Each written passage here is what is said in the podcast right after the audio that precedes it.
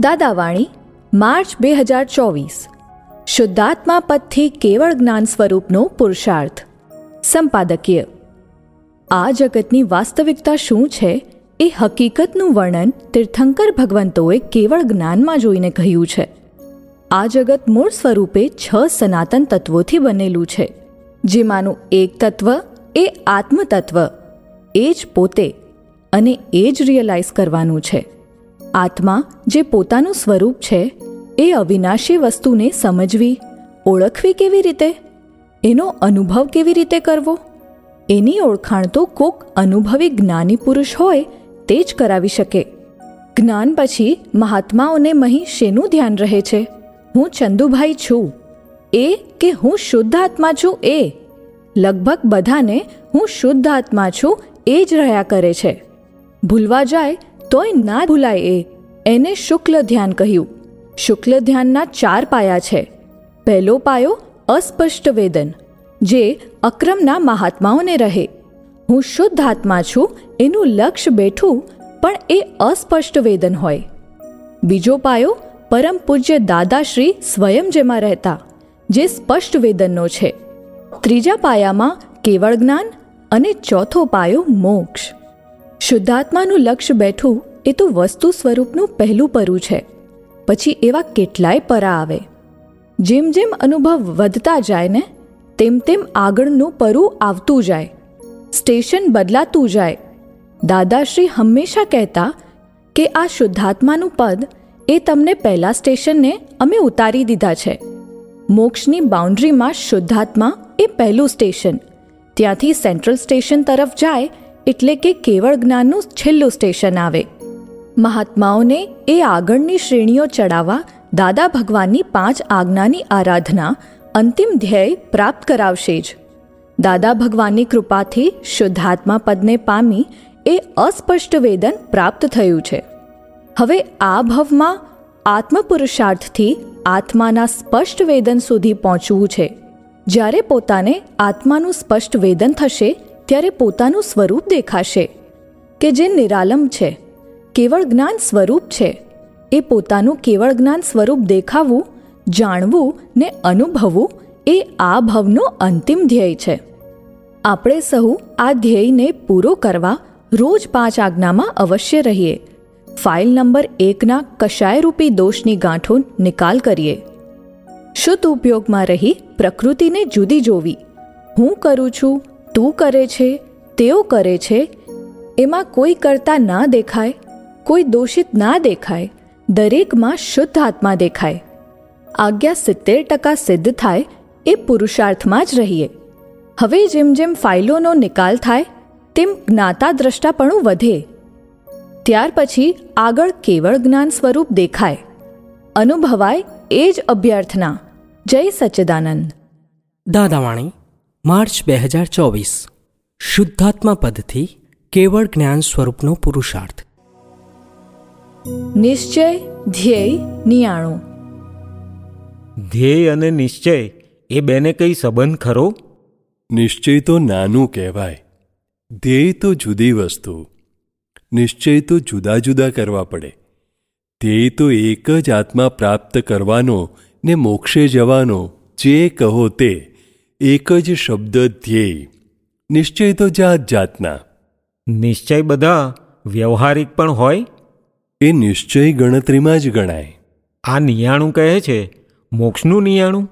નિયાણું એટલે અત્યાર સુધી બધું જે જે કર્યું હોય આપણે આત્મા માટે તપ જપ બધું કર્યું હોય તે આપણે કર્યું એટલે આપણી પાસે છે સિલ્લક.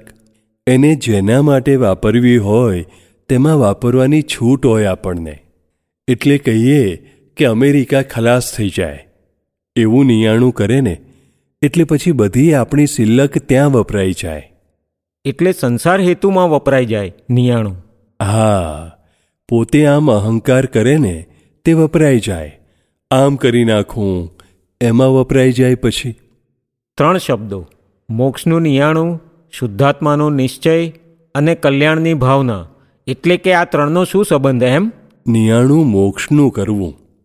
નહીં તો કોઈ જોડે ચડસા ચડસી થઈ જાય. મોક્ષ સિવાય બીજું કંઈ જ જોઈએ નહીં એવું નિયાણું હોય. એટલે આપણી બધી કમાણી એમાં વપરાય પછી. હું શુદ્ધાત્મા છું એ નિશ્ચય ડગવો ના જોઈએ. એ જે નિર્ણય થયો છે એ નિર્ણય બદલાવો જોઈએ નહીં. અને જગત કલ્યાણની ભાવના એમ? બસ. આપણું જે કલ્યાણ થયું એવું લોકોનું હો. આ મહાત્માઓને શુદ્ધાત્માનો ધ્યેય પ્રાપ્ત થયો છે મોક્ષનો ધ્યેય. તો આ ધ્યેયમાંથી ચલિત થાય તો ફરી ધ્યેયમાં સ્થિર થવું હોય તો કેવી રીતે બની શકે? ચલિત થાય એનું નામ ધ્યેય ના કહેવાય. ધ્યેય એટલે બધું જ મારું આ સર્વસ્વ બધું. એટલે પહેલાં ધ્યેય મજબૂત થવાની જરૂર.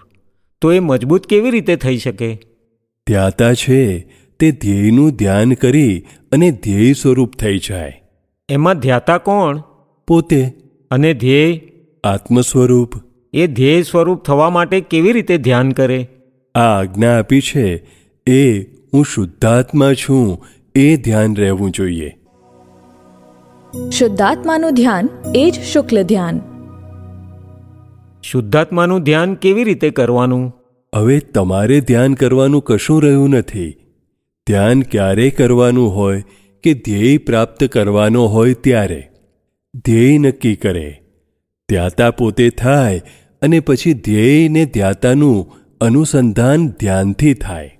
દરેક માણસ પોતાનો ધ્યેય નક્કી કરે ને કે મારે સ્વરૂપ પ્રાપ્ત કરવું છે, તો તમારું સ્વરૂપ શુદ્ધાત્મા છે અને તમે ચંદુભાઈ છો એટલે તમે ધ્યાતા થયા ને શુદ્ધાત્મા એ ધ્યેય છે. અને એ બેનો સાંધો મળે ત્યારે ધ્યાન કહેવાય. એ બેનો એક તાર થાય તે એકતાને ધ્યાન કહે છે. હવે એ ધ્યાનથી પોતે શુદ્ધાત્મા થઈ જાય. હવે એ ક્રમિક માર્ગનો રસ્તો છે. ત્યાતા, ધ્યેય ને ધ્યાનનો.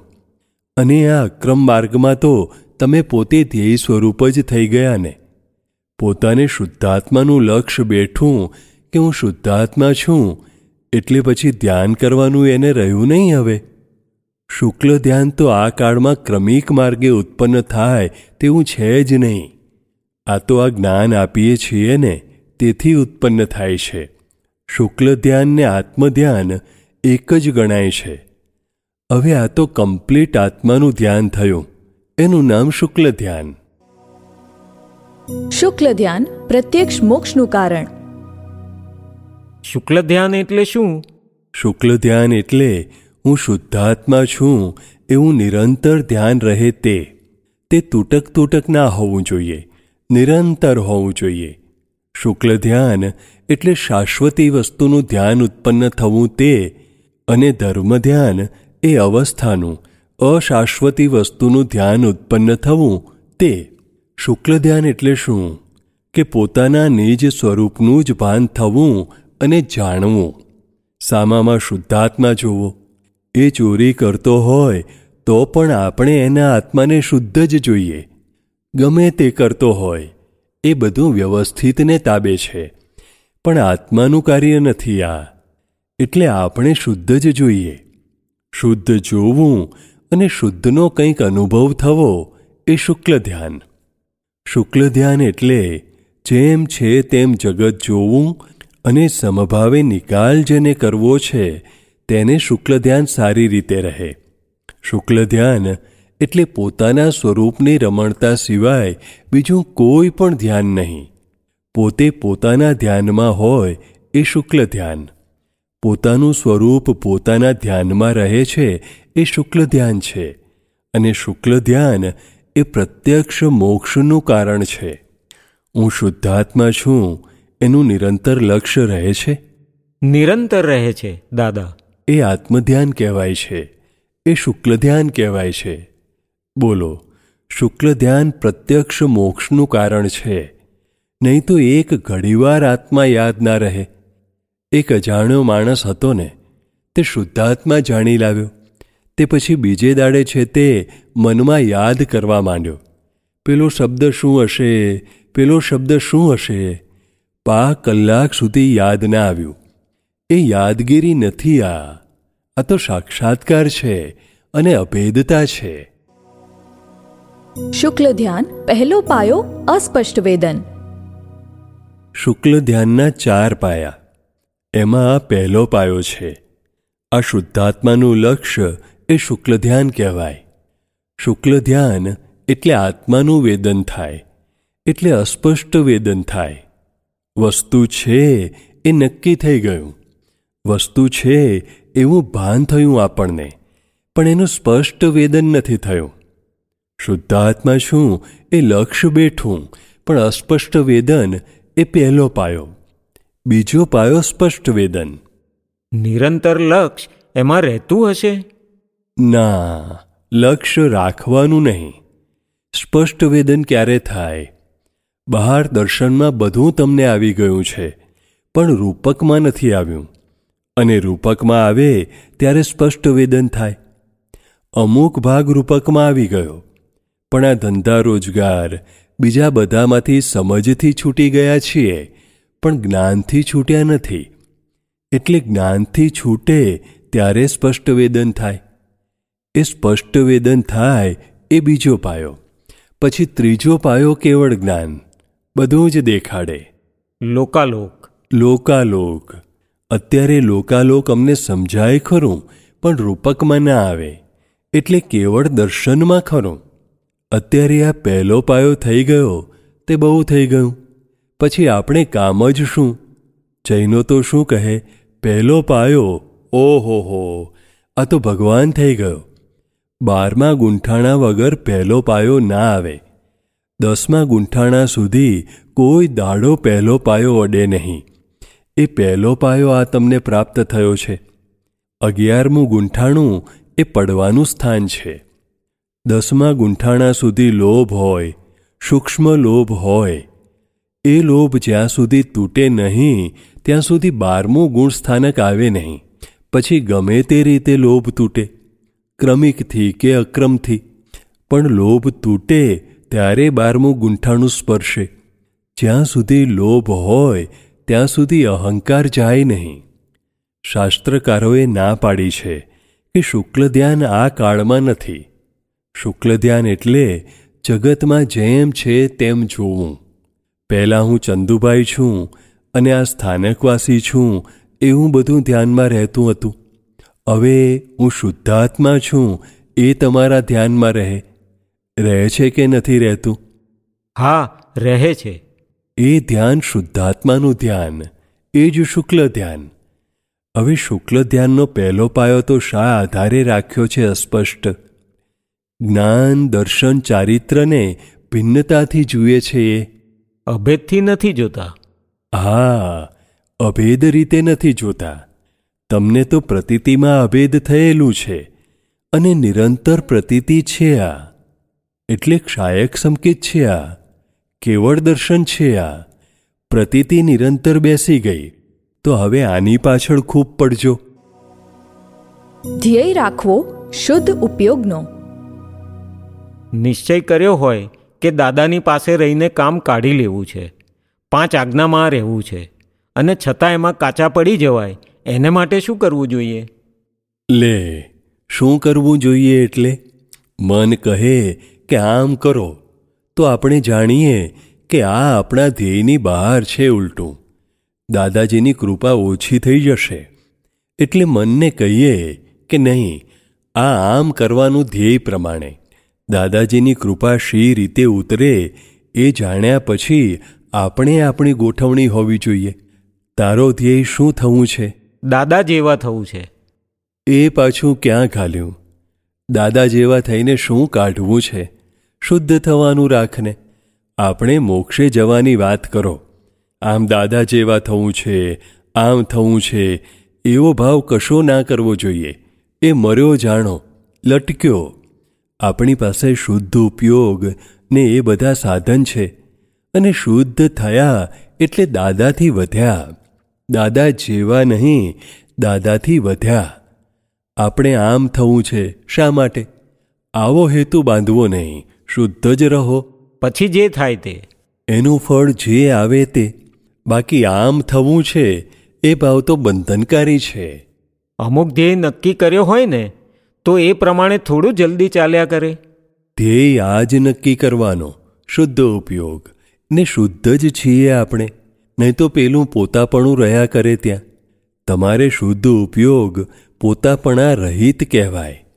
હું શુદ્ધાત્મા છું એ દ્રષ્ટિ રાખવી એ શુદ્ધ ઉપયોગ. સામામાં શુદ્ધાત્મા દેખવો એ શુદ્ધ ઉપયોગ. સામો કરતા ના દેખાય તે શુદ્ધ ઉપયોગ. શુદ્ધ ઉપયોગ એ સંપૂર્ણ ચારિત્રનું કારણ છે. ઠેઠનું ચારિત્ર કે જેમાં ભગવાન હતા. પાંચ આજ્ઞાથી આવે શુદ્ધ ઉપયોગ. આપણા મહાત્મા જેમ જેમ જ્ઞાનને ઉપયોગમાં લાવે તેમ તેમ તેમની જ્ઞાન અવસ્થા વધતી જાય કે પછી જ્ઞાન મળ્યા બાદ ઉપયોગ ન રાખવા છતાંય આપની કૃપાથી જ્ઞાનમાં સંપૂર્ણતા આવે જ? ઉપયોગમાં જ રહેવું જોઈએ. ઉપયોગ સંસારમાં હોય અને આપણું જ્ઞાન વધ્યા કરે એવું બને નહીં. સંસાર નિકાલી બાબત છે. નિકાલી બાબતમાં ઉપયોગ ના હોય. જે બને એ જોયા કરવાનું. દાદા તો સાચો ઉપયોગ કેવી રીતે રાખવો એ સમજાવો. પાંચ આજ્ઞા એ સાચો ઉપયોગ જ છે. તમે બધામાં શુદ્ધાત્મા જુઓ. આ ફાઇલ છે એવું જુઓ, તોય શુદ્ધાત્મા જોયો કહેવાય. કે શુદ્ધાત્મા જુઓ, તોય ફાઇલ થઈ ગઈ. એટલે આ પાંચ આજ્ઞા એ જ ઉપયોગ છે. એથી પછી જ્ઞાન ઉપયોગ વધતો જાય અંદર. ખરો ઉપયોગ વધતો જાય. આ વાડ છે ઉપયોગમાં રહેવાની. ઉપયોગ રાખ્યા સિવાય જ્ઞાન વધે જ નહીં કોઈ દાડોય. ઉપયોગ એટલે અત્યાર સુધી સંસારમાં ઉપયોગ હતો. આત્મા વર્તતો હતો સંસારમાં. તે હવે આત્મા, આત્મામાં વર્તે એનું નામ ઉપયોગ. આત્મા આત્મામાં વર્તે શી રીતે? ત્યારે કહે, છોકરો દૂધ ઢોળતો હોય તે જોયા કરે. ત્યાં જઈને વાળે ખરો. આપણે ત્યારે ચંદુલાલને કહેવું કે, બાબાને વાળો. કશાય નહીં કરવાના. ઇમોશનલ નહીં થવાનું. પોતાના શુદ્ધત્વમાં ફેરફાર નહીં. અહીંયા સત્સંગમાં બેઠા હોઈએ અને બધામાં આપણે શુદ્ધાત્મા જોઈએ એ શુદ્ધ ઉપયોગ કહેવાય? હા તે બધામાં શુદ્ધાત્મા જોઈએ પણ કોક આવીને ધોલ મારે અને એનામાં શુદ્ધાત્મા ના દેખાય તો આપણે જાણવું કે નોય શુદ્ધ ઉપયોગ. પોલીસવાળો જેલમાં લઈ જતો હોય તે ઘડીએ પોલીસવાળામાં શુદ્ધ જ દેખાય આત્મા ત્યારે ખરું. બૈરી ગાળો ભાંડતી હોય, તે ઘડીએ બૈરીમાં આત્મા શુદ્ધ દેખાય, ત્યારે સાચું. એવો આત્મા તમને આપ્યો છે. તમારે જાણવાની જરૂર. મેં કેવો આત્મા આપ્યો છે? નિવ્વળ, શુદ્ધ આત્મા આપ્યો છે. ક્યારેય પણ પાછો હતો એવો ના થઈ જાય. એટલે તમારી તૈયારી જોઈશે. પોતે શુદ્ધાત્મા તો થયા. એટલે પોતે શુદ્ધ જ છું એવું માનવાનું. વખતે ચંદુભાઈમાં છે તે કર્મોનો ઉદય કોઈ એવો હોય પૂર્વનો, જે સંસારના લોકોને ઘૃણા ઉત્પન્ન થાય એવો હોય. તોય તમારે તમારું શુદ્ધત્વ જે છે, એનામાં ફેરફાર ના થવો જોઈએ. મેં તમને શુદ્ધ સ્વરૂપ આપેલું છે. પછી ઉદય કર્મ જો ગમે તે ભરેલા હોય, તે નીકળ્યા કરે. પોતાનાથી ખરાબ કામ થઈ ગયું, તો પોતાની જાતને હું બગડી ગયો છું કે અશુદ્ધ થઈ ગયો એવું થાય એ શુદ્ધ ઉપયોગ ના કહેવાય. ગમે તેવું કામ પોતાનાથી થઈ ગયું છે, પણ હવે એ તો તારું નથી કામ. આ તું જુદો પડ્યો ને એ કામ કરનારો જુદો. તું અશુદ્ધ નથી થયો. જે અશુદ્ધ છે તે જ અશુદ્ધ થયું છે. સાથે એવી જાગૃતિ રહેવી જોઈએ. હવે પછી બીજો તમને ગાળો ભાંડે છે. એવું તમે મને ફરિયાદ કરો, તો હું જાણું કે તમે શુદ્ધ ઉપયોગમાં રહ્યા નથી. એને શુદ્ધ જ જુઓ. એ શુદ્ધ જ છે અને આ જે દખલ છે, એ પૂદગલની કુસ્તી છે. કુસ્તી કોણ કરે છે? આ પૂદગલ અને માથે લે છે પોતે અને પછી કહેશે કે આ ભાઈએ મારું અપમાન કર્યું. એટલે હું કહું કે તારો શુદ્ધ ઉપયોગ નકામો ગયો. શુદ્ધ ઉપયોગ ક્યારે ગણવામાં આવે છે? કે બધાનામાં શુદ્ધ જ છે એમ જોવામાં આવે? શુદ્ધાત્મા થઈ ગયા એટલે કંઈ કામ પૂરું થતું નથી. શુદ્ધાત્મા કોનું નામ કહેવાય? કે સામો ગાળો દે અને આપણને જો અશુદ્ધિ થાય, તો તે શુદ્ધાત્મા ના કહેવાય. એનો શુદ્ધાત્મા દેખાવો જોઈએ તે ઘડીએ. ગાળો જે દે છે, એ આપણું ઉદયકર્મ દે છે. એ વાજિંત્ર વાગી રહ્યું છે ટેપરેકર્ડ વાગી રહી છે પણ ઉદયકર્મ તો આપણું જ ને. અને સામો શુદ્ધ જ છે એટલે પોતે સામાને શુદ્ધ જુએ પોતાને શુદ્ધ જુએ એનું નામ શુદ્ધ ઉપયોગ. જીવ માત્રને શુદ્ધ જુઓ એ શુદ્ધ ઉપયોગ કહેવાય. ન જુએ કરતા કોઈને ત્યાં જ શુદ્ધ ઉપયોગ. ગાળોને ગાળોના સ્વરૂપમાં નહીં જોવાની એમ આપ કહો છો? એ ગાળ દે છે ને, તે ઘડીએ કરતા નથી. કરતા જુઓ તો એ અશુભ ઉપયોગ કહેવાય. જગતમાં તમે કરતા નથી ને કોઈ કરતા છે નહીં. માટે અકર્તા ભાવથી જોશો તો એનું નામ શુદ્ધ ઉપયોગ. એટલે અમારો મિનિટે મિનિટે આવો શુદ્ધ ઉપયોગ હોય. તરત જ ઓન ધી મોમેન્ટ નહીં તો પછી અશુભ થઈ જાય. તરત બગડી જાય. ફરી આપણે ને આપણે સુધારવું પડશે ને? શુદ્ધ ઉપયોગ એટલે કે પોતે શુદ્ધ છે. પોતે કરતા નથી કોઈ ચીજનો. પોતે અક્રિય છે. હવે પણ બીજાને શું કહે? તમે મારા પ્યાલા કેમ ફોડી નાખ્યા? એટલે એ શુદ્ધતા ના રહી. એ પોતે પોતાની જાતને શુદ્ધ માને છે. અને શુદ્ધ વર્તે છે ખરો. પણ પેલાને તમે પ્યાલા ફોડી નાખ્યા એમ કહે છે. એટલે એને કરતા માને છે. એ કચાશ છે. એટલે એ ત્યારે ઉપયોગમાં નથી. નહીં ઉપયોગ તો છે પણ આ ઉપયોગ બગડ્યો. શુદ્ધ ઉપયોગમાં નથી અશુભ ઉપયોગ થયો. એટલે કોઈને કરતા માનવો નહીં તો જ શુદ્ધ ઉપયોગ રહે. આપણે અક્રિય અને પેલાય અક્રિય. જગતમાં કોઈ કરતા છે નહીં કારણ કે બધા શુદ્ધ આત્મા છે અને એમ જ્યારે અનુભવમાં આવે ત્યારે શુદ્ધ ઉપયોગ બધે રહે. હું કરું છું, તે કરે છે અને તેઓ કરે છે, એ ભાવ નથી, ત્યાં આગળ શુદ્ધ ઉપયોગ છે. સંપૂર્ણ. આ તો સહેજ છે તે લાલ વાવટો કોઈકે ધર્યો, ગાડીની આગળ. તમે શા આધારે લાલ વાવટો ધરો? એટલે ત્યાં આગળ કાચા પડી ગયા. કારણ કે એ ધરતો જ નથી. કોઈ કરતા દેખાવો ન જોઈએ. તો એ શુદ્ધ ઉપયોગ કહેવાય. તેથી મહાવીર ભગવાને કહેલું ને કે હું કરું છું, તું કરું છું, ને તેઓ કરે છે, એ મારા વિજ્ઞાનમાં નથી. કોઈને કોઈ પણ ચીજનો એ કરતા છે એવું માનો, એ મારા મોક્ષ વિજ્ઞાનમાં નથી. બીજા વિજ્ઞાનમાં છે. તમે ઓફિસમાં જાઓ, તે ઘડીએ તમારો શુદ્ધ ઉપયોગ ના હોય, તો બધા કારકુનો કારકુનો જ દેખાય. અને શુદ્ધ ઉપયોગ હોય તો કારકુને દેખાય ને શુદ્ધાત્માએ દેખાય. એવું દરેક બાબતમાં શુદ્ધ ઉપયોગ જ રાખવો જોઈએ.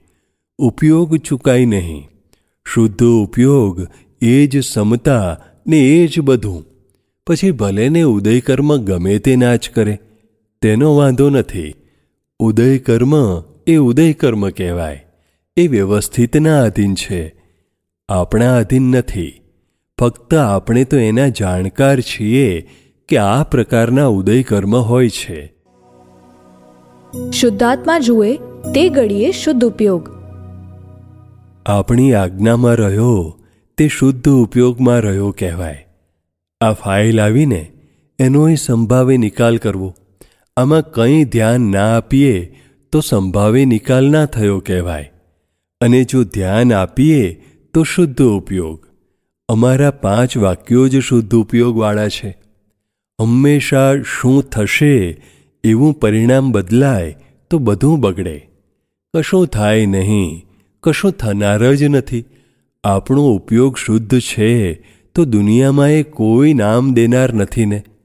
શુદ્ધ ઉપયોગ બગડ્યો કે બધું ચડી બેસે. આમ તો એવું કહેવાય છે ને કે શુદ્ધ ઉપયોગ બે ઘડી રહે તો સર્વાંશ કેવળ જ્ઞાન થાય? ના થાય. શુદ્ધ ઉપયોગ એ કેવળ જ્ઞાન જ કહેવાય છે, પણ એને અંશ કેવળ જ્ઞાન કહેવાય છે. સર્વાંશ કેવળ જ્ઞાન ના કહેવાય, કારણ કે પચતું નથી આ કાળમાં. અક્રમ છે ને. તેથી જ હું કહું છું ને કે એક ગુંઠાણું અડતાલીસ મિનિટ સુધી બધાના શુદ્ધાત્મા એક ધારા જોતા જોતા જાય તે શુદ્ધ ઉપયોગ. તે એક બાજુ ગધેડું દેખાય ને એક બાજુ શુદ્ધાત્મા દેખાય. એમ જોતા જોતા જઈએ, એનું નામ શુદ્ધ ઉપયોગ. બીજા જીવોને શુદ્ધાત્મા જુઓ, તે ઘડીએ શુદ્ધ ઉપયોગ હોય તમારો. જેમ છે તેમ, યથાર્થ જોવાના જેના ભાવ છે. જ્ઞાની પુરુષની આપેલી દ્રષ્ટિએ જોવાના જેના ભાવ છે, એને શુદ્ધ ઉપયોગ પ્રાપ્ત થાય જ. હવે તો આપણે મૂળ વાત ઉપર જ આવી જવાનું. આપણે જે સ્ટાન્ડર્ડ જાણી ગયા તે સ્ટાન્ડર્ડના પુસ્તકોની જરૂર ના રહીને આપણે. હવે આત્માની શું હકીકત છે અને હવે આત્મા તરીકે કેવી રીતે વર્તવું એટલું જ જોવાનું રહ્યું. જગત નિર્દોષ દેખાય તે શુદ્ધ ઉપયોગ. હું શુદ્ધાત્મા છું એનો ઉપયોગ રહેવો જોઈએ. આ શુદ્ધાત્મા છે તે શુદ્ધાત્મા છે. ગધેડા, કૂતરા, બિલાડા બધા શુદ્ધાત્મા છે. ગજવું કાપનારોય શુદ્ધાત્મા છે. શુદ્ધ ઉપયોગ એટલે હું શુદ્ધાત્મા છું અને હું આ નથી કરતો, પણ બીજું કોઈ કરે છે એવું ભાન થાય. પોતે શુદ્ધમાં રહે અને સામાના શુદ્ધાત્મા જુએ. એ કોઈ ગાઢ ભાંડે, ગજવું કાપી નાખે, તોય એના શુદ્ધાત્મા જ જુએ તે શુદ્ધ ઉપયોગ. જગત આખું નિર્દોષ દેખાય એમાં. હું શુદ્ધાત્મા છું, એ લક્ષ્ય બેસે, ત્યારથી શુદ્ધ ઉપયોગની શરૂઆત થાય છે. અને સંપૂર્ણ શુદ્ધ ઉપયોગને કેવળ જ્ઞાન કહ્યું છે. આ શુદ્ધાત્માનું જ્ઞાન થાય છે, તોય એને પોતાના દોષ થાય છે, એમ દેખાય છે. અને પેલું કેવળ જ્ઞાન, એટલે તો સંપૂર્ણ. ભગવાન મહાવીરને કેવળ જ્ઞાન ઉપજ્યું ત્યાં સુધી દોષો દેખાતા હતા. ભગવાનને કેવળ જ્ઞાન ઉપજ્યું તે કાળ અને પોતાના દોષ દેખાતા બંધ થવાનો કાળ એક જ હતો. તે બંને સમકાલીન હતા. છેલ્લા દોષનું દેખાવું બંધ થવું અને આ બાજુ કેવળ જ્ઞાન ઊભું થવું એવો નિયમ છે. મારામાં ભૂલ જ નથી, એવું તો ક્યારેય ના બોલાય. બોલાય જ નહીં. કેવળ થયા પછી જ ભૂલો ના રહે. દોષો જોતા જઈને ધોવાથી આગળ વધાય. પ્રગતિ થાય. નહીતર પણ આજ્ઞામાં રહેવાથી લાભ તો છે. તેનાથી આત્મા જળવાઈ રહે. જાગૃતિ માટે સત્સંગ અને પુરુષાર્થ જોઈએ. સત્સંગમાં રહેવા માટે પહેલાં આજ્ઞામાં રહેવું જોઈએ. જાગૃતિ તો નિરંતર રહેવી જોઈએ. આ તો દિવસે કોથળામાં આત્મા પૂરી રાખે તો કેમ ચાલશે? શુદ્ધ ઉપયોગ સિવાય બીજો પુરુષાર્થ નથી. શુદ્ધ ઉપયોગ ચૂકવો એને પ્રમાદ કયો. એક ક્ષણવાર ગાફેલ ના રહેવું જોઈએ. આ ટ્રેન સામેથી આવતી હોય તો ત્યાં ગાફેલ રહો છો. જ્યારે આ તો અનંત અવતારની ભટકામણ છે ત્યાં ગાફેલ કેમ રહેવાય? શુદ્ધાત્માને પ્રતિષ્ઠિત આત્માનો ભેદ. દાદા આપ જ્યારે જ્ઞાન આપો છો એટલે એ જ્ઞાનમાં જે ભેદ જ્ઞાન થાય છે તે વખતે શુદ્ધાત્મા અને પ્રતિષ્ઠિત આત્મા બે ભાગ પડે છે. હવે શુદ્ધાત્મા જે છે તે જોનારો અને જાણનારો રહ્યો અને પ્રતિષ્ઠિત આત્મા તે ગલન રહ્યો. ગલન એટલે કરનારો અને ભોગવનારો. કરનારો અને ભોગવનારો એ એટલે આ પ્રતિષ્ઠિત આત્મા જે પણ કંઈ કરતો હોય એને શુદ્ધાત્મા નિહાળ્યા કરે છે? હા બરોબર છે. પ્રતિષ્ઠિત આત્મા જે કરે, એને શુદ્ધાત્મા જુએ. આ પ્રતિષ્ઠિત આત્મા એટલે શું? ત્રણ યોગે કરીને પ્રતિષ્ઠિત આત્મા કહેવાય.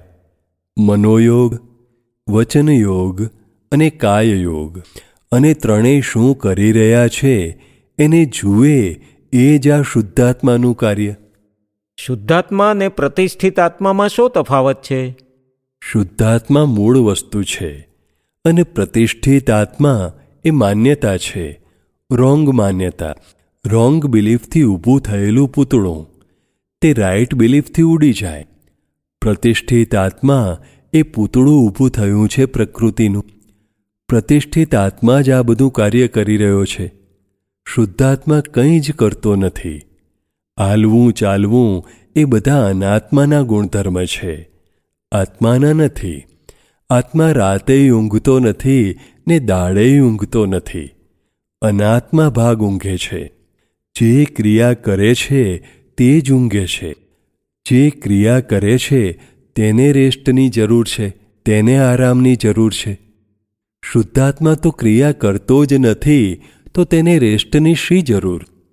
રેસ્ટ કોણ ખોળે? જે રેસ્ટમાં ઇન્ટરેસ્ટેડ હોય રસ ધરાવનાર હોય તે તે કોણ? પ્રતિષ્ઠિત આત્મા. આ બધી ક્રિયાઓ પ્રતિષ્ઠિત આત્માની છે. પ્રતિષ્ઠિત આત્માને ઊંઘ સારી આવી કે ખોટી આવી તે જાણ્યું કોણે? એની ક્રિયાને જાણી કોણે? શુદ્ધાત્માએ. શુદ્ધાત્મા પ્રતિષ્ઠિત આત્માની કોઈ પણ ક્રિયામાં ડખો કરતો જ નથી. કેવળ જુએ છે અને જાણે છે. ડખો તો પ્રતિષ્ઠિત આત્માનો છે. પ્રતિષ્ઠિત આત્મા જે જાણે છે તે જ્ઞેય છે અને પ્રતિષ્ઠિત આત્માને જ્ઞેય સ્વરૂપે જે જાણે છે તે શુદ્ધાત્મા છે. પ્રતિષ્ઠિત આત્માને ડખો સાથી છે કારણ કે તે ઇન્ટરેસ્ટેડ છે. શુદ્ધાત્માને ઇન્ટરેસ્ટ નથી, શુદ્ધાત્માને રસ નથી, એ તો જ્ઞાતા દ્રષ્ટાને પરમાનંદી છે. શુદ્ધાત્મા એ સ્વ પર પ્રકાશક છે. જ્યારે પ્રતિષ્ઠિત આત્મા પર પ્રકાશક છે. શુદ્ધાત્મા પ્રતિષ્ઠિત આત્માને પણ જુએ છે ને જાણે છે. માટે પ્રતિષ્ઠિત આત્મા જ્ઞેય છે. શુદ્ધાત્મા અને પ્રતિષ્ઠિત આત્માને જ્ઞાતા અને જ્ઞેયનો સંબંધ માત્ર છે. હું કરું છું એ જ પર આત્મા જ્ઞાતા દ્રષ્ટા રહે અને પોતાનો કર્તાભાવ ના રહે એટલે સ્વપરિણતિ. અને કર્તાભાવ ઉત્પન્ન થાય. કોઈ પણ જાતની ક્રિયાને પોતે હું કરું છું એવું માને, તો એ પરપરિણતિ કહેવાય. અને હવે હું નથી કરતો, કોણ કરે છે એ સમજી ગયો. હું નથી કરતો, એવો ભાવ આવે ક્યારે? કે કોણ કરે છે એ સમજી જાય ત્યારે? હવે તમે નથી કરતા એ વાત નક્કી છે ને? એ તો સિદ્ધ થઈ ગયું દાદા. એ સ્વપરિણતિ કહેવાય. તું તારી જાતને હું શુદ્ધાત્મા છું એવું ભૂલી જઈને બોલું કે આ મેં કર્યું તો પરપરિણતિ કહેવાય. અને તું હું શુદ્ધાત્મા છું એમ જાણીને કહું કે ચંદુએ કર્યું. એ જ સ્વપરિણતિ કહેવાય. એને જેમ છે એમ બોલવું એનું નામ સ્વપરિણતિ અને નથી એનું આરોપણ કરવું એ પરપરિણતિ. હવે તમે શુદ્ધાત્મા છો એ સ્વપરિણતિ કહેવાય અને પરપરિણતિ તમને રહેશે એ તો વ્યવસ્થિતને તાબે થઈ. એ પરપરિણતિ જુદી જ છે. વ્યવસ્થિતના જ્ઞાનને લઈને પરપરિણતિ ઉડી ગઈ છે. શુદ્ધાત્માનું લક્ષ્ય બેઠું ને વ્યવસ્થિતનું જ્ઞાન બેઠું એટલે આ કરે છે એવું થઈને એની ઉપર દ્વેષ નથી થતો. કરતા ભાવ પહેલેથી કાઢી લીધો. કરતા ભાવ તમારો તો નહીં પણ બીજા પ્રત્યેનોય કરતા ભાવ ઉડી ગયો. બીજો કરે છે તે કરે છે તેઓ કરે છે એ બધુંય ઉડી ગયું. હું કરું છું તે કરે છે તેઓ કરે છે એ બધુંય ઉડી ગયું. નિમિત્ત ભાવ આવી ગયો. અકર્તા પદ એ સ્વપરિણતિ. શ્રીમદનું એક વાક્ય છે કે શુદ્ધ પરિણિતિ હોય નહીં ત્યાં સુધી પરમ વિશ્વાસ પ્રાપ્ત થાય નહીં પરમ શ્રદ્ધા પ્રાપ્ત થાય નહીં. તે સમજાવો. શુદ્ધ પરિણતિ એટલે હું શુદ્ધ આત્મા છું પોતાનું લક્ષ્ય આ દેહ હું નોય હું શુદ્ધાત્મા છું અને બીજા પણ શુદ્ધાત્મા છે એવી એને ખાતરી થઈ જવી જોઈએ. ત્યારે શુદ્ધ પરિણતિ ઉત્પન્ન થાય. જો બીજાને શુદ્ધાત્માને કરતા દેખે, તો શુદ્ધ પરિણતિ ના કહેવાય. બીજાને અકર્તા દેખે, પોતે અકર્તા, સામોય અકર્તા. હું કરું છું, તું કરું છું, અને તેઓ કરે છે, એ ત્રણેય છે તે કર્તાપદ ના હોવું જોઈએ. એક કર્તાપદ ને બીજું અકર્તાપદ. કર્તાપદમાં હું ચંદુલાલ ને હું જ આ બધું કરું છું. તે પર પરિણતિ, ને તે અનંત અવતાર સંસારમાં ભટકામણ જ કરાવનારી છે. ને બીજું, અકર્તાપદ, તે સ્વપરિણતિ સ્વપરિણતિ મોક્ષમાં લઈ જાય. સ્વપરિણતિને ભગવાને મોક્ષ કહ્યો છે. એક અશુદ્ધ પરિણતિ ને તે પ્રસવધર્મી છે. તે નર્યા બચ્ચા જ જન્મ્યા કરે. અને બીજી શુદ્ધ તે સ્વધર્મી પરિણતિ. તે મોક્ષ તરફ પ્રગતિ કરે. બે જ પરિણતિ છે. પ્રકૃતિને જોવી તે યથાર્થ જ્ઞાતા દ્રષ્ટાપણું હવે દાદા એ જે આપે કહ્યું કે શુદ્ધાત્માનું કામ હવે તમે તમારી મેળે કર્યા કરો. એટલે આ જ્ઞાતા દ્રષ્ટા ને પરમાનંદી રહેવાનું? બસ બીજું કંઈ નહીં. જ્ઞાતા દ્રષ્ટા ને પરમાનંદી. અને ચંદુભાઈની પ્રકૃતિ શું કરી રહી છે એ જ જોયા કરો. આમની ગાડી આવે ત્યારે ચંદુભાઈ કહે, એ અથડાશે, આમ થશે, તેમ થશે. તે આપણે એ જોયા કરવું કે કહેવું પડે. એ પૂદગલ પર્યાયો છે બધા. એને જ જોવાના. પોતાની પ્રકૃતિને જોયા કરવાની. એટલે જ્ઞાતા દ્રષ્ટાનો ઊંચામાં ઊંચો અર્થ પેલો છે. પોતે અંદરખાને શું કરી રહ્યા છે? મન, બુદ્ધિ ચિત્તને અહંકાર બધું શું કરી રહ્યું છે એ બધાને સર્વસ્વ રીતે જાણે અને જુએ. બસ, બીજું કશું નહીં. તમે આત્મા જ છો ને જ્ઞાતા દ્રષ્ટા છો. આ થાય કે તે થાય? તમારે જ્ઞાતા દ્રષ્ટાપણું જો જરાક છોડ્યું તો મય ઉપાધિ થશે. છો એ છો. આ તો જે જ્ઞાન આપ્યું છે આપણે શુદ્ધાત્મા છે એ જ્ઞાન તેનું તે જ રહેવું જોઈએ. કેવળ નિજ સ્વભાવનું અખંડ વર્તે જ્ઞાન. તો આપે જે કહ્યું હવે આત્મામાં જ આખો દાડો રહ્યા કરે છે તે એ જ આ અખંડ જ્ઞાન વર્તે કહેવાય? એ જુદું કહેવા માગે છે. કેવળ નિજ સ્વભાવનું અખંડ વર્તે જ્ઞાન એટલે જ્ઞાતા દ્રષ્ટા નિરંતર સ્વભાવ. એ સિવાય બીજું ન રહેતું હોય તેને કહેવા માગે છે. હજુ આપણાથી દૂર છે જરા. એ પદ દૂર છે. નિરંતર જ્ઞાતા દ્રષ્ટા એ જ કેવળ જ્ઞાન. હવે આ શુદ્ધાત્માની જાગૃતિ જ્ઞાતા દ્રષ્ટા ભાવ બહુ રહે છે. જ્યારે જ્ઞાતા દ્રષ્ટા ભાવમાં રહું ત્યારે તે વખતે હું કંઈક જુદી જ વસ્તુ છું એવો અનુભવ થાય અને ઠંડક લાગે. એ તો લાગે જ ને. એ વાત જ જુદી છે, એવું લાગે ને આપણને. ઠંડક બહુ લાગે. એ તો કેવળ જ્ઞાનની ઠંડક કહેવાય. કોઈ કોઈ મહાત્મા તો કેવળ જ્ઞાનની ઠંડક અનુભવી શકે. આપણા ઘણા મહાત્માઓ તો ઘણીવારે મહી એવી એવી ક્ષણો ઊભી થાય, ત્યારે હું કેવળ જ્ઞાન સ્વરૂપ છું, એવું હોવું બોલે. એવું બોલી શકે છે, કારણ કે અમુક સમયે કેવળ જ્ઞાન સ્વરૂપ થાય છે માણસ. અંશ અંશ ભાગ ઉત્પન્ન થયેલો છે. હવે મેં જેમ જેમ આ દેવા પતશે ને બેંક ઓવરડ્રાફ્ટ લીધેલા ને તે બધા જેટલા પતશે એમ એમ આ બધું સમજાશે. સંપૂર્ણ જ્ઞાતા દ્રષ્ટા તો થયા છે બધા, પણ નિરંતર જ્ઞાતા દ્રષ્ટા રહે તો કેવળ જ્ઞાની? નિરંતર જોઈએ. એ તો એવું છે ને કે જ્ઞાતા દ્રષ્ટા સંપૂર્ણપણે રહે તે કેવળ જ્ઞાની. પણ અંશે રહે ને, થોડે થોડે અંશે વધતું જાય. જેમ જેમ પેલા કર્મોનો નિકાલ થતો જાય, તેમ તેમ પેલું વધતું જાય. એટલે એમાં કશું ડખો છે નહીં. રસ્તો જે છે, હાઈવે જોઈએ છે, જેમ જેમ પેલી આ ફાઇલો ઓછી થતી જાય, તેમ તેમ જ્ઞાતા દ્રષ્ટાપણાનું પ્રમાણ વધતું જાય. વધતું વધતું કેવળ જ્ઞાને પહોંચે. એકદમ થાય નહીં. આજ્ઞા આરાધનને પમાય નિરાલમ પદ.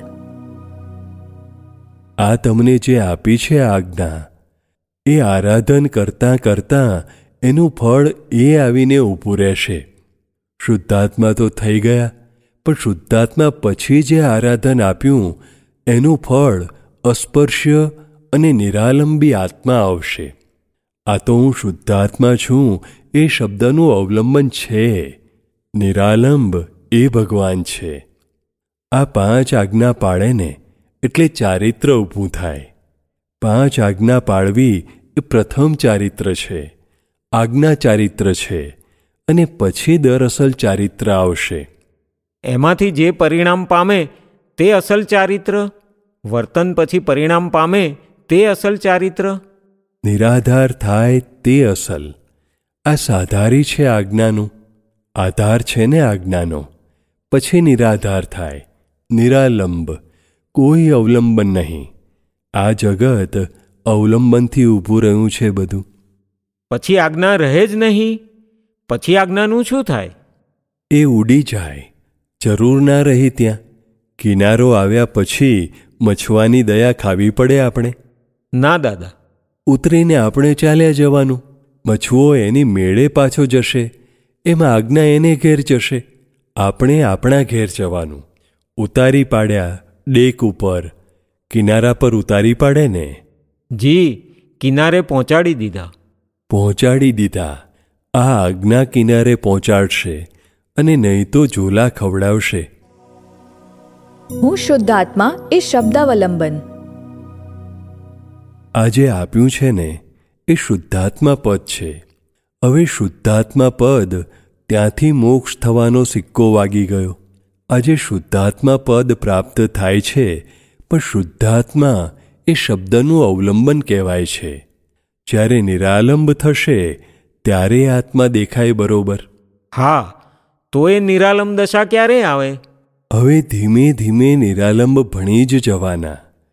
આ અમારી આજ્ઞામાં ચાલ્યા કે નિરાલંબ ભણી ચાલ્યા? એ શબ્દનું અવલંબન ધીમે ધીમે જતું રહેશે અને છેલ્લે છેવટે નિરાલંબ ઉત્પન્ન થઈને ઊભું રહેશે. નિરાલંબ એટલે પછી કોઈની કંઈ જરૂર ના હોય. બધું આખું ગામ જતું રહે તોય ભડક ના લાગે, ભય ના લાગે, કશું જ નહીં. કોઈના અવલંબનની જરૂર ના પડે. હવે ધીમે ધીમે તમે એ તરફ જ ચાલ્યા. અત્યારે તમે શુદ્ધાત્મા શું કર્યા કરો એટલું જ બસ છે. એટલે આત્મદર્શન પછી જે સ્થિતિ આવે તે તદ્દન નિરાલંબ સ્થિતિ જ હોઈ શકે ને? નિરાલંબ થવાની તૈયારીઓ થયા કરે. આ અવલંબનો ઓછા થતા જાય. છેવટે નિરાલંબ સ્થિતિ થાય. એટલે મારી પાસે તમે બધા શુદ્ધાત્મા પ્રાપ્ત કરો છો. હવે એ શુદ્ધાત્માનું લક્ષ્ય તમને નિરંતર રહેતું હોય એની મેળે.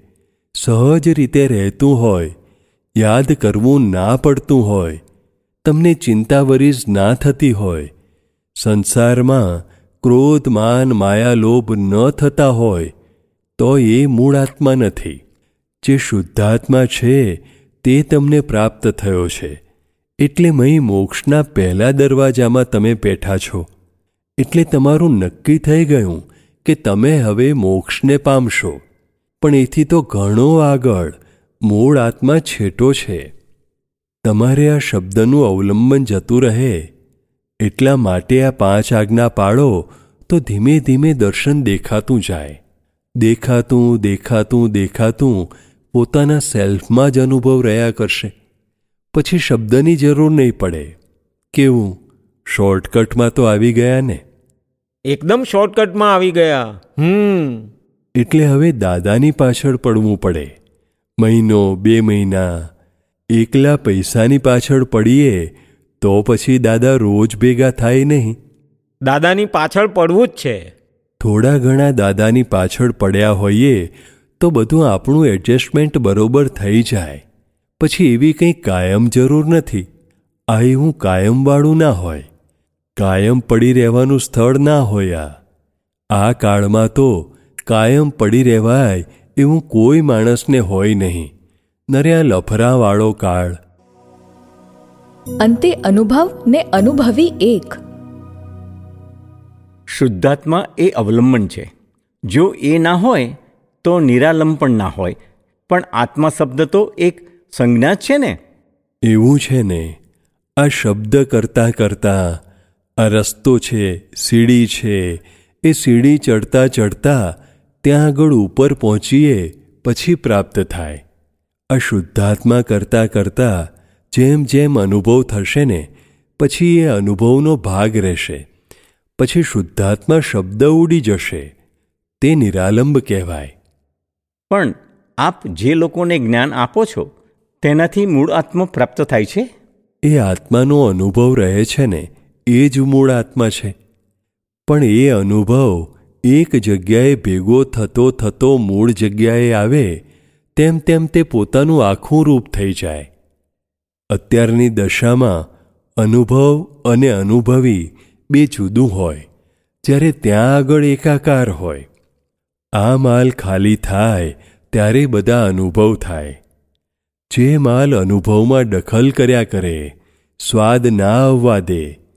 જેમ એક માણસે ચાલીસ લાખ રૂપિયાનો ઓવરડ્રાફ્ટ લીધેલો હોય અને બેકાર થઈ ગયો હોય, ધંધો, નોકરી કશું ના હોય, તો કોઈ માણસ એને પંદર હજારની નોકરી અપાવડાવે, તો એનો ઉપકાર તો માનવો જોઈએ કે ના માનવો જોઈએ? વેપાર હતો ત્યારે જરા કંઈ સમજણ નહોતી. ચાલીસ લાખ રૂપિયાનું દેવું કરી નાખ્યું. ઉપકાર માનવો જોઈએ ને? ઉપકાર પણ માને. બે ચાર મહિના પછી પેલો ભેગો થાય, ત્યારે કહેશે, કેમનું છે? હવે આનંદ છે ને?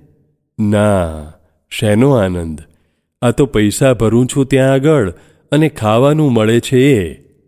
અલ્યા મુઆ, દેવું કરેલું છે તો ભરવા જ પડે ને. એટલે આ બધું તું દેવું દઉં, ત્યાં સુધી તો રહેશે. પછી મજા આવે. નહીં તોય શાંતિ રહે, ચિંતા ન થાય પાંચ આજ્ઞામાં રહે ને તો ચિંતામુક્ત થવાય. કોઈક પાંચ હજાર માણસનું કામ થતું હોય ને તો સારી વાત છે. બાકી ત્યાં મોક્ષમાં જઈને શું ઉતાવળ છે? હવે આપણે એવી જગ્યાએ ગયા છીએ કે અહીંથી કોઈ પાછા કાઢનાર નથી. તમે મારી આજ્ઞા પાડો તો આ જવાબદારીમાંથી તમને કોઈ પાછા ના કાઢે.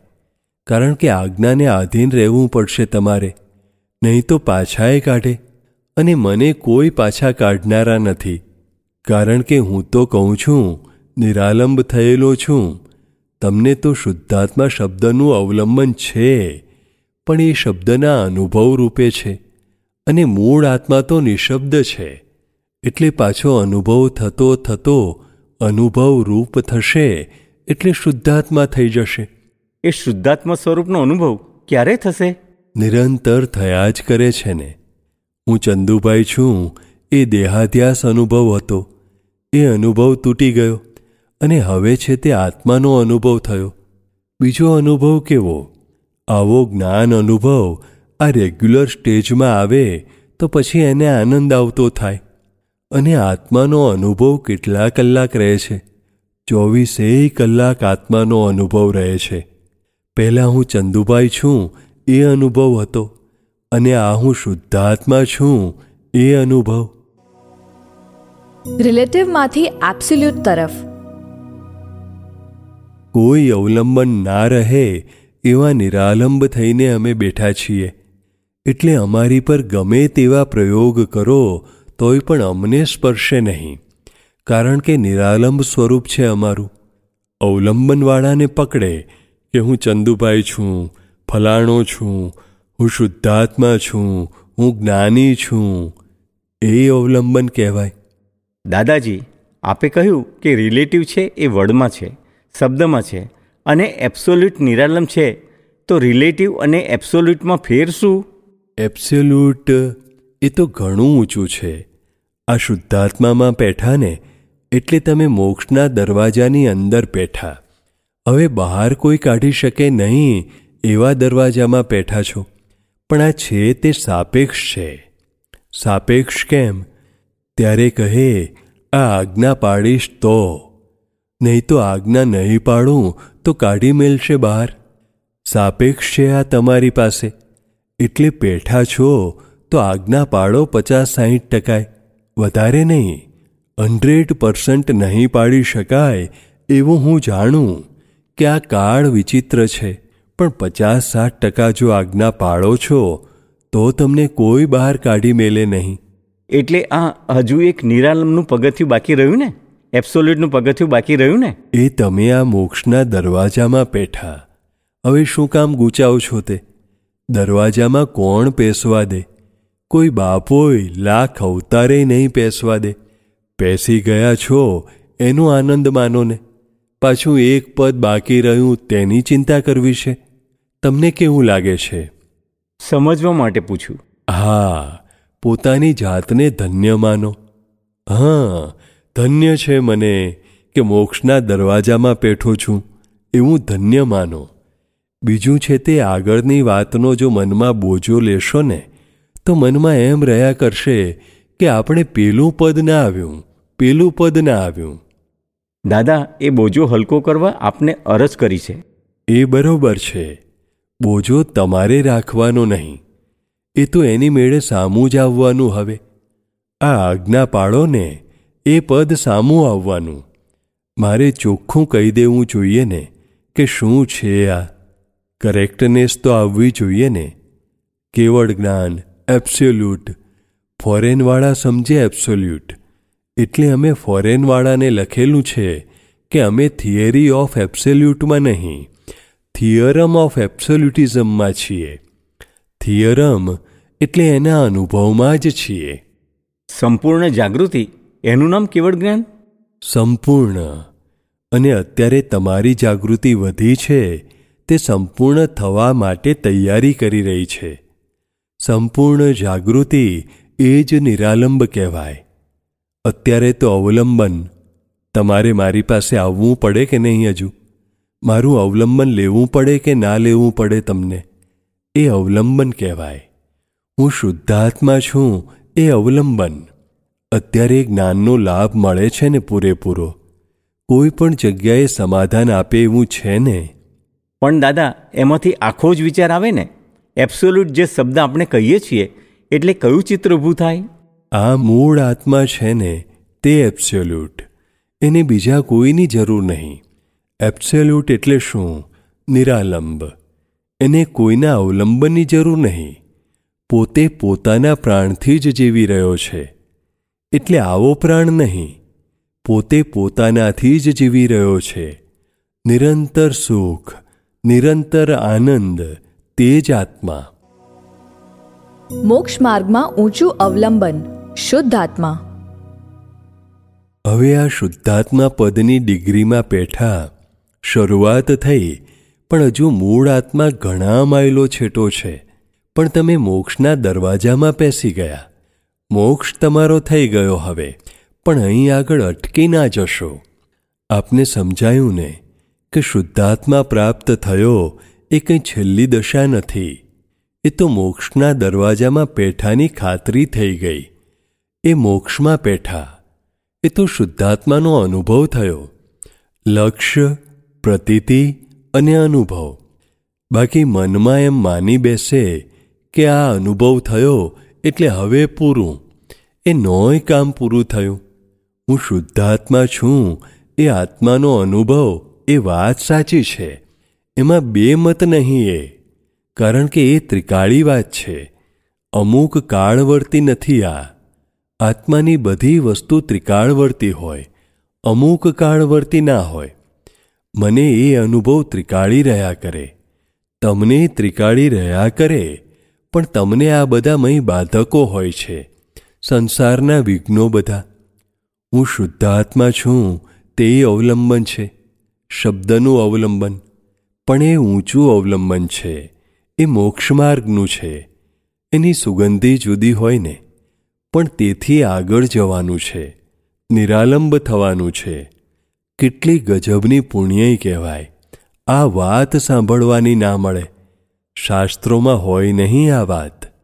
તો એક બે ભમો થઈ જાય ને નિરાલમ? થઈ જવાનું ને. આ તો એની મેળે જ બધું હલકું પડી ગયું ને. આર્ત ધ્યાન રૌદ્ર ધ્યાન બંધ થઈ ગયા. એટલે એકાવતારી થાય માણસ. કાયદો જે છે. અને વખતે બે અવતાર થશે તો શું ખોટ જવાની છે? હવે આટલા બધા અવતાર બગાડ્યા આપણને પોતાને લાગે કે હલકા ફૂલ થઈ ગયા છે. મહાવિદે ક્ષેત્રમાં કાયમ તીર્થંકર હોય છે જ. ત્યારે બોલો બ્રહ્માંડ તો પવિત્ર જ છે ને જ્યારે જુઓ ત્યારે. અમે તો દાદાનો વિઝા બતાડીશું. વિઝા તો બતાવવો પડે તો એની મેળે કામ થાય. તેથી તીર્થંકરને જોતાં જ તમને આનંદનો પાર નહીં રહે. બધું જગત વિસ્મૃત થઈ જશે. જગતનું કશું ખાવાનું પીવાનું નહીં ગમે. તે ઘડીએ પૂરું થઈ જશે. નિરાલંબ આત્મા પ્રાપ્ત થશે. નિરાલંબ પછી અવલંબન રહ્યું નહીં કશું. નિરાલંબ કેવળ જ્ઞાન સ્વરૂપ સમજ રૂપે. નિરાલમ સ્વરૂપ આપને દેખાય છે એવું ને? હા નિરંતર છેલ્લામાં છેલ્લું સ્વરૂપ. નિરાલંબ. અમને પોતાને દેખાય એવું બનવું જોઈએ? હા તમને આ અવલંબન આપેલું છે શબ્દનું. હું શુદ્ધાત્મા છું શબ્દના અવલંબનથી શુદ્ધાત્મા થયા અને તે અનુભૂતિ થઈ. એ મોક્ષના દરવાજામાં પેસી ગયા. એને કોઈ પાછો ના કાઢી શકે. જાણી જોઈને કોઈ લડવાડ ના કરે તો. મહી પેસીને જો લડવાડ કરે તો પાછો કાઢી મૂકે.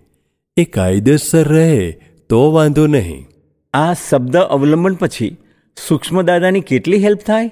પેલી બાજુ લઈ જાય નિરાલંબમાં લઈ જાય. આ દૈહિક નિધિધ્યાસન નિરાલંબમાં લઈ જાય? એમણે જે જોયું છે ત્યાં સુધી લઈ જાય. પણ એમાં દૈહિક નિધિધ્યાસન વધારે હેલ્પ કરે છે કે વાણીનું નિધિધ્યાસન વધારે હેલ્પ કરે? બધાય ભેગા થઈને હેલ્પ કરે. હા એ જ્યાં સુધી જોયું છે ત્યાં સુધી લઈ જાય. આપને નિરાલમ દાદા ભગવાન એટલે જે મૂળ સ્વરૂપ દેખાયું તે એ કેવું સ્વરૂપ? અહીં હોય નહીં કોઈ શેના આધારે ઓળખાવીએ? એ કેવળ જ્ઞાન સ્વરૂપ કહેવાય? પણ સમજ રૂપે જ્ઞાન રૂપે નહીં એબ્સ્યોલ્યુટ જેમાં કોઈ મિક્સચર નહીં એ સ્વરૂપમાં. તમારું તો મિક્સચરવાળું શુદ્ધાત્માની બાટલી સાથે બૂચ સાથે. આત્મા એ બાટલી. શુદ્ધ એ બૂચ. નહીં તો ઢળી જાય તમારું બધું તો. શુદ્ધાત્મા અવલંબન પછી થવાય નિરાલંબ. શુદ્ધાત્માનો અવલંબન કોને છે? આત્મા તો નિરાલમ છે? પ્રજ્ઞાને. આ શુદ્ધાત્મા પદ પ્રાપ્ત થાય એટલે કેવળ જ્ઞાનના અંશની શરૂઆત થાય. સર્વાંશે કેવળ જ્ઞાન છે. કેવળ જ્ઞાનના અમુક અંશનું ગ્રહણ થાય એટલે આત્મા તદ્દન છૂટો જ દેખાયા કરે. ત્યાર પછી એબ્સોલ્યુટ થાય. શુદ્ધાત્મા થયા એટલે મોક્ષમાં આવ્યા તમે. મોક્ષનો વિઝા મળી ગયો તમને. તમારી ગાડી શરૂઆત થઈ ગઈ. હું શુદ્ધાત્મા છું એ શુદ્ધાત્મા અનુભવ થયો. હું શુદ્ધાત્મા છું એ ભાન થયું એ શબ્દરૂપ ભાન થયેલું છે. અને જ્યારે નિરાલંબ થાય, ત્યારે તો કેવળ જ્ઞાન કહેવાય છે. કેવળ જ્ઞાન એટલે એબ્સોલ્યુટ એને ગુજરાતીમાં કહેવું હોય તો નિરાલંબ. એટલે અમને કોઈ જાતના અવલંબનની જરૂર નહીં. એટલે અમને કશું વસ્તુ અડે નહીં. એ અમારું સ્વરૂપ. જેલમાં બેસાડ્યા, તોય પોતે નિરાલંબ. બહાર બેસાડે, તોય નિરાલંબ. કારણ કે અક્રમ વિજ્ઞાન છે. ફૂલ સ્ટોપ વિજ્ઞાન છે પૂર્ણવિરામ વિજ્ઞાન છે. આ કોમા વિજ્ઞાન નથી અલ્પવિરામ વિજ્ઞાન નથી. સર્વાંશ વિતરાગતાએ પ્રગટે કેવળ જ્ઞાન. બહારનું તો તમે જોશો એ જુદી વાત છે. પણ તમારા જ અંદરનું તમે બધું જોયા કરશો તે વખતે તમે કેવળ જ્ઞાન સત્તામાં હશો. પણ અંશ કેવળ જ્ઞાન થાય. સર્વાંશ નહીં. જેટલો વખત તમે જ્ઞાયક રહો, એટલો વખત તમે ભગવાન, એટલો વખત કેવળ જ્ઞાનના અંશો ભેગા થાય.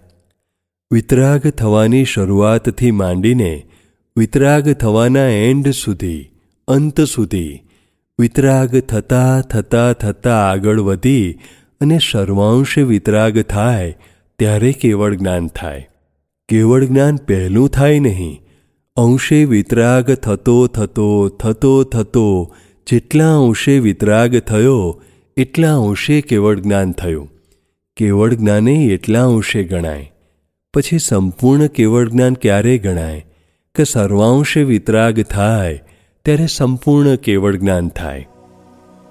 નિરાલમ એ કેવળ જ્ઞાન સ્વરૂપી આત્મા. પેલા ગજ સુકુમાર મૂળ આત્માના આધારે સગડીનો તાપ જીરવી શક્યા હતા. માણસ એવો પ્રયોગ કરી જુએ તો. અરે એ કોઈ જ્ઞાની પણ એ ના કરી શકે અને ગજ સુકુમારને તો છેલ્લો મૂળભૂત આત્મા પ્રાપ્ત થયેલો. નેમિનાથ ભગવાન પાસે પ્રાપ્ત થયો હતો.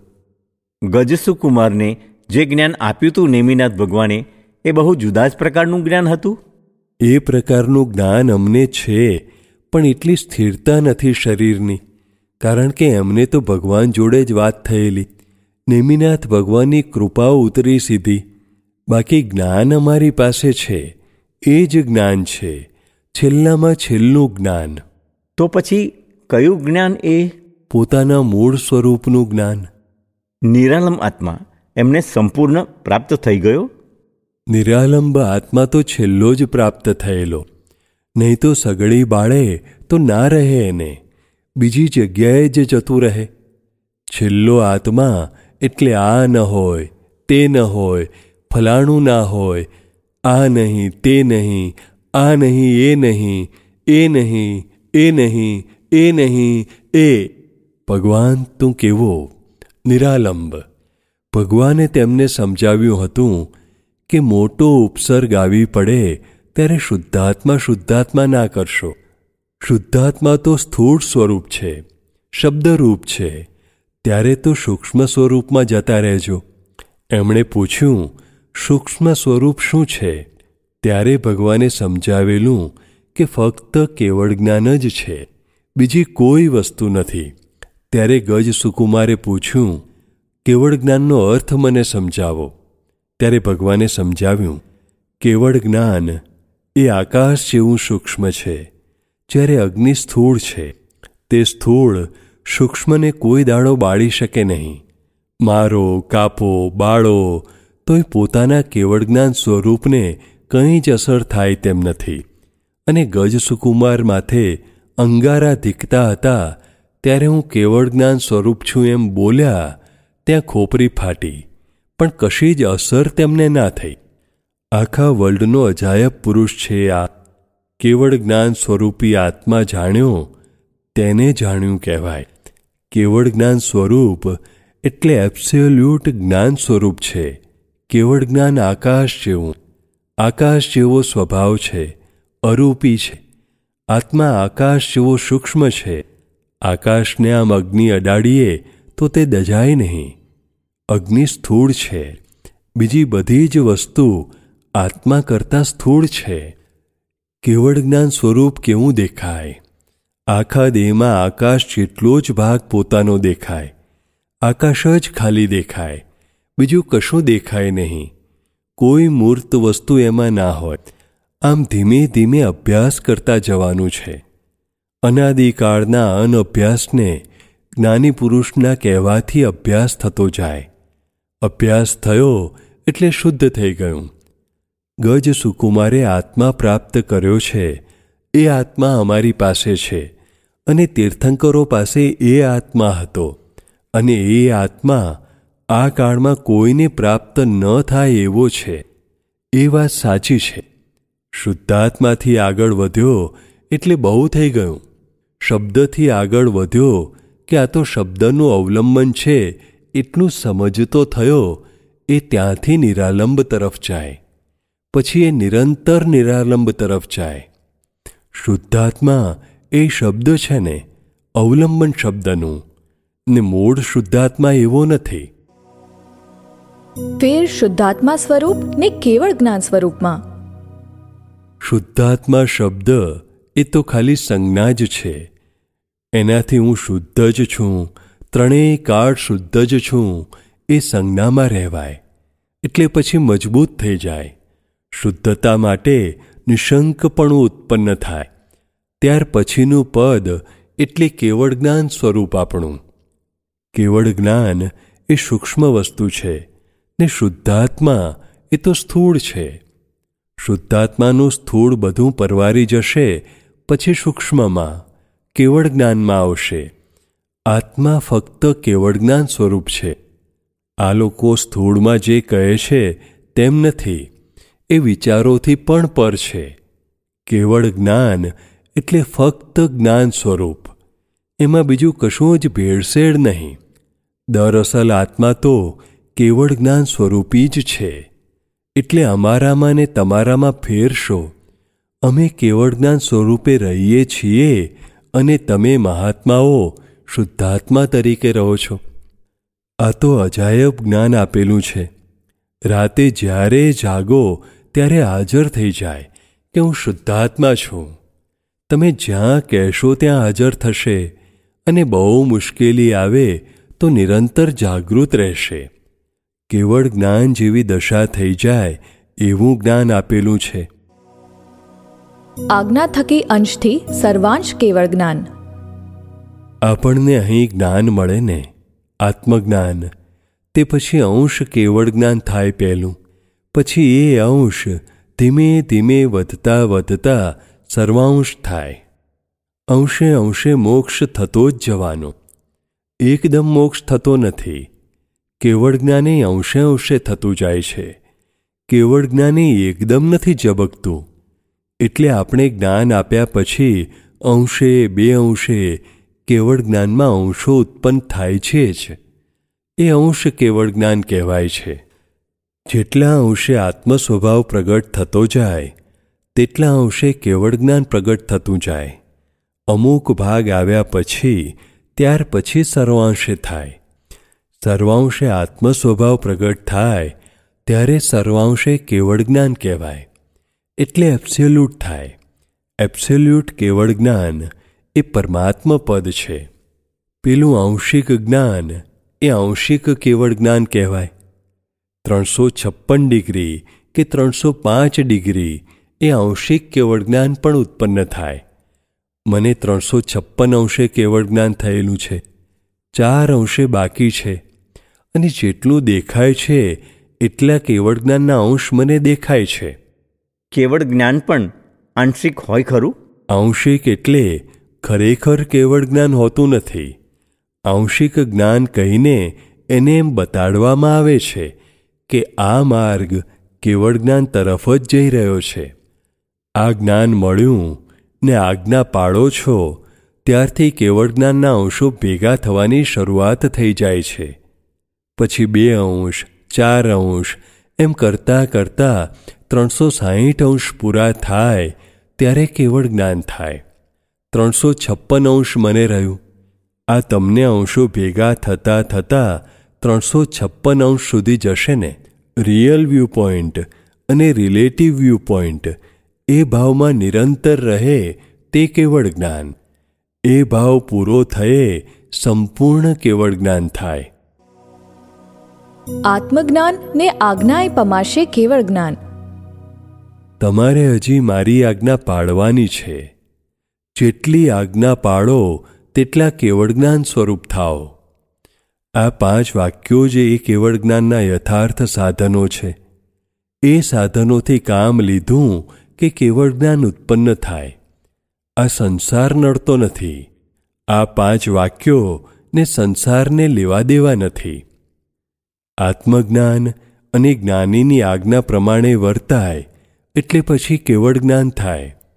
કેવળ જ્ઞાન પામવું એ જ્ઞાની મળે પછી કંઈ બહુ છેટું નથી.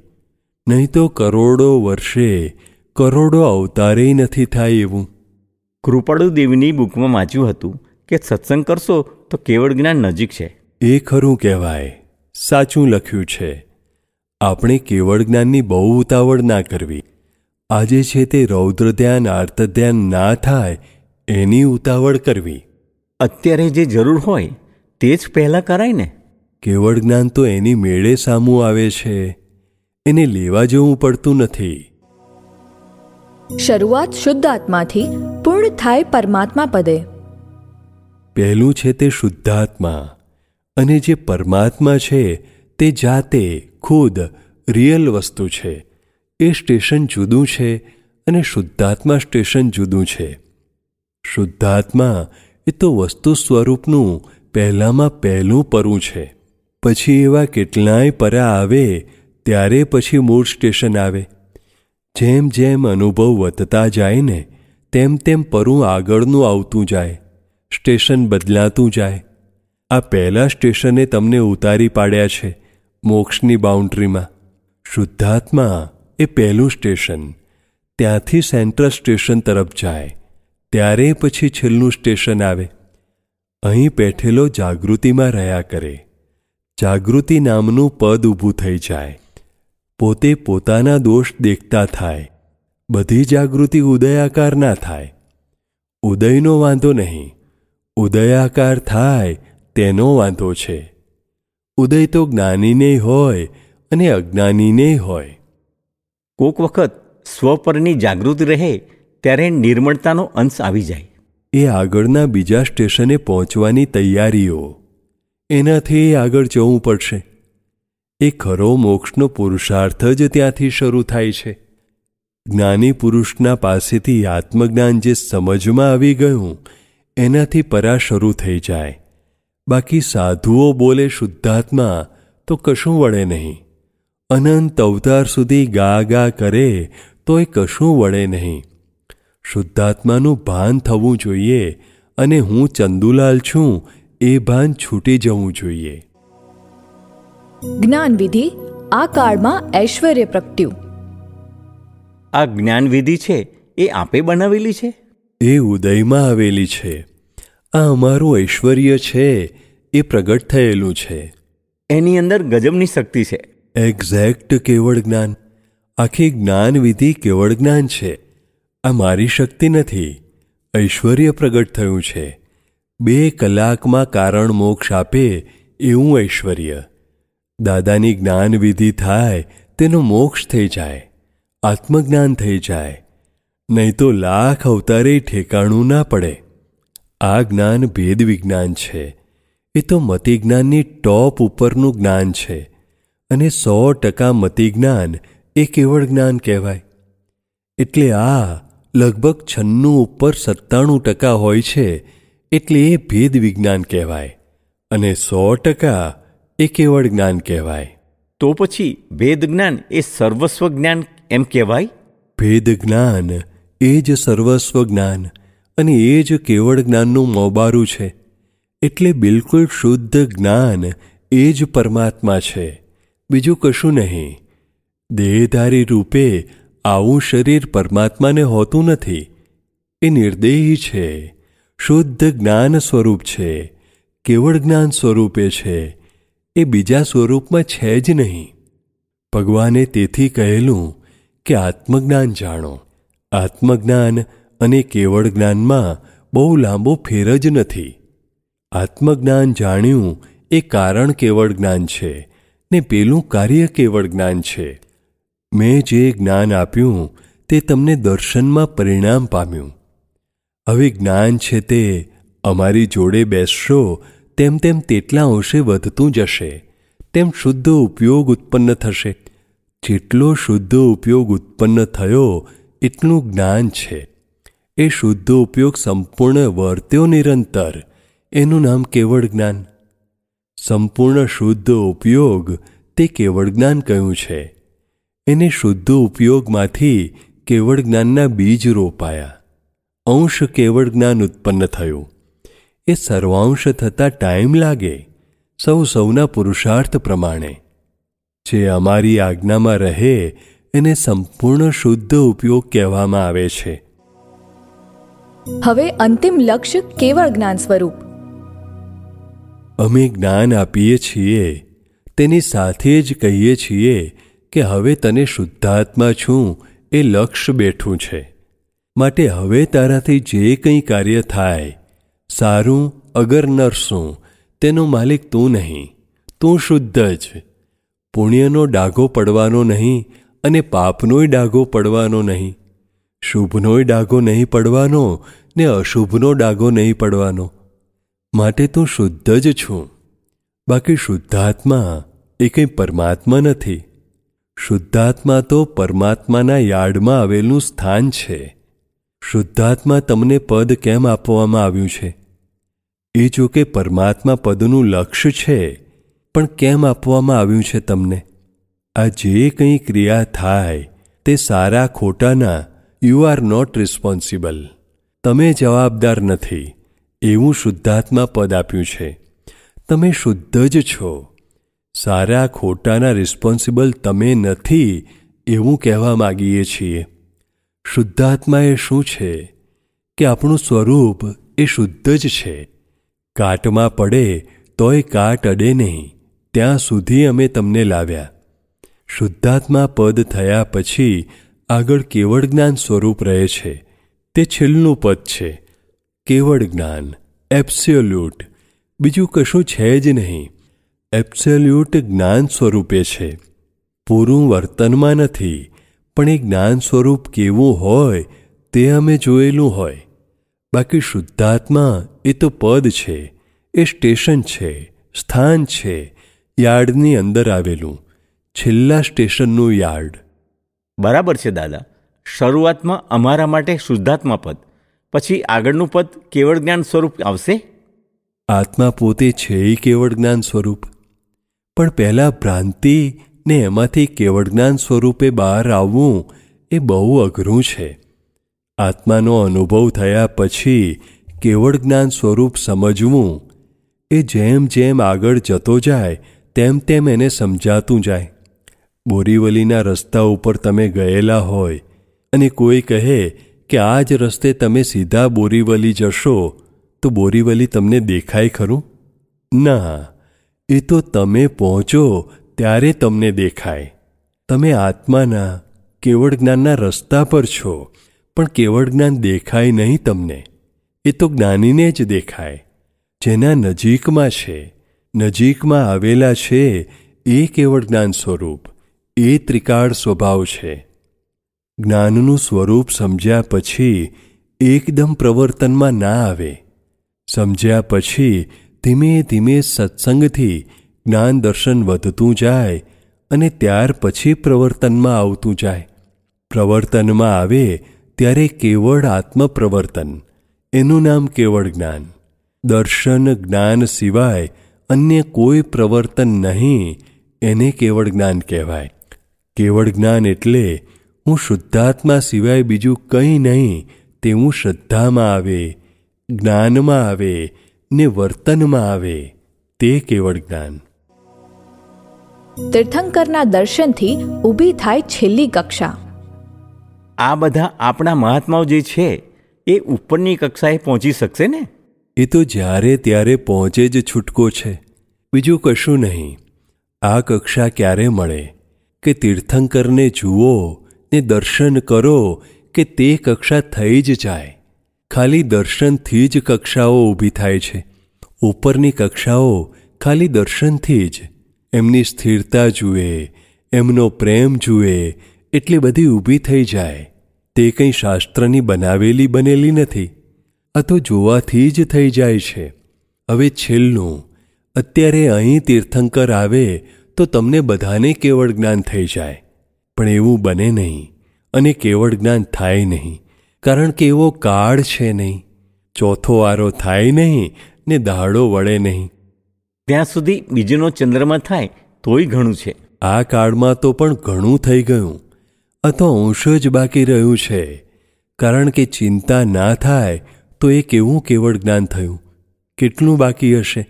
ત્યારે દેહ હોવા છતાં આપણે મુક્તતા અનુભવતા હોઈએ તો મૃત્યુ પામ્યા પછી મોક્ષે જવાય?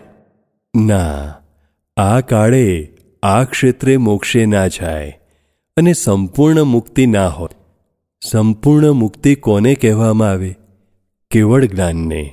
કેવળમાં અંશે બાકી હોય એટલી મુક્તિ ઓછી હોય. છતાં મુક્તપણે એનું સુખ તો એને પૂરું વર્તતું હોય. કેવળ જ્ઞાન થયા પછી જ સંપૂર્ણ મુક્તિ કહેવાય. એ ચાર અંશની પૂર્તિ માટે મહાવિદ્ય ક્ષેત્રમાં જવું પડે કે અહીંયા થાય? ત્યાં જવું જ પડે ને. મહાવિદ્ય ક્ષેત્રમાં તો જવું પડશે. કારણ કે અહીંથી સીધું થાય એવું નથી. કારણ કે કેવળ જ્ઞાન પ્રાપ્ત કરેલો મનુષ્ય જોઈએ. એમના ખાલી દર્શનથી જ મુક્તિ.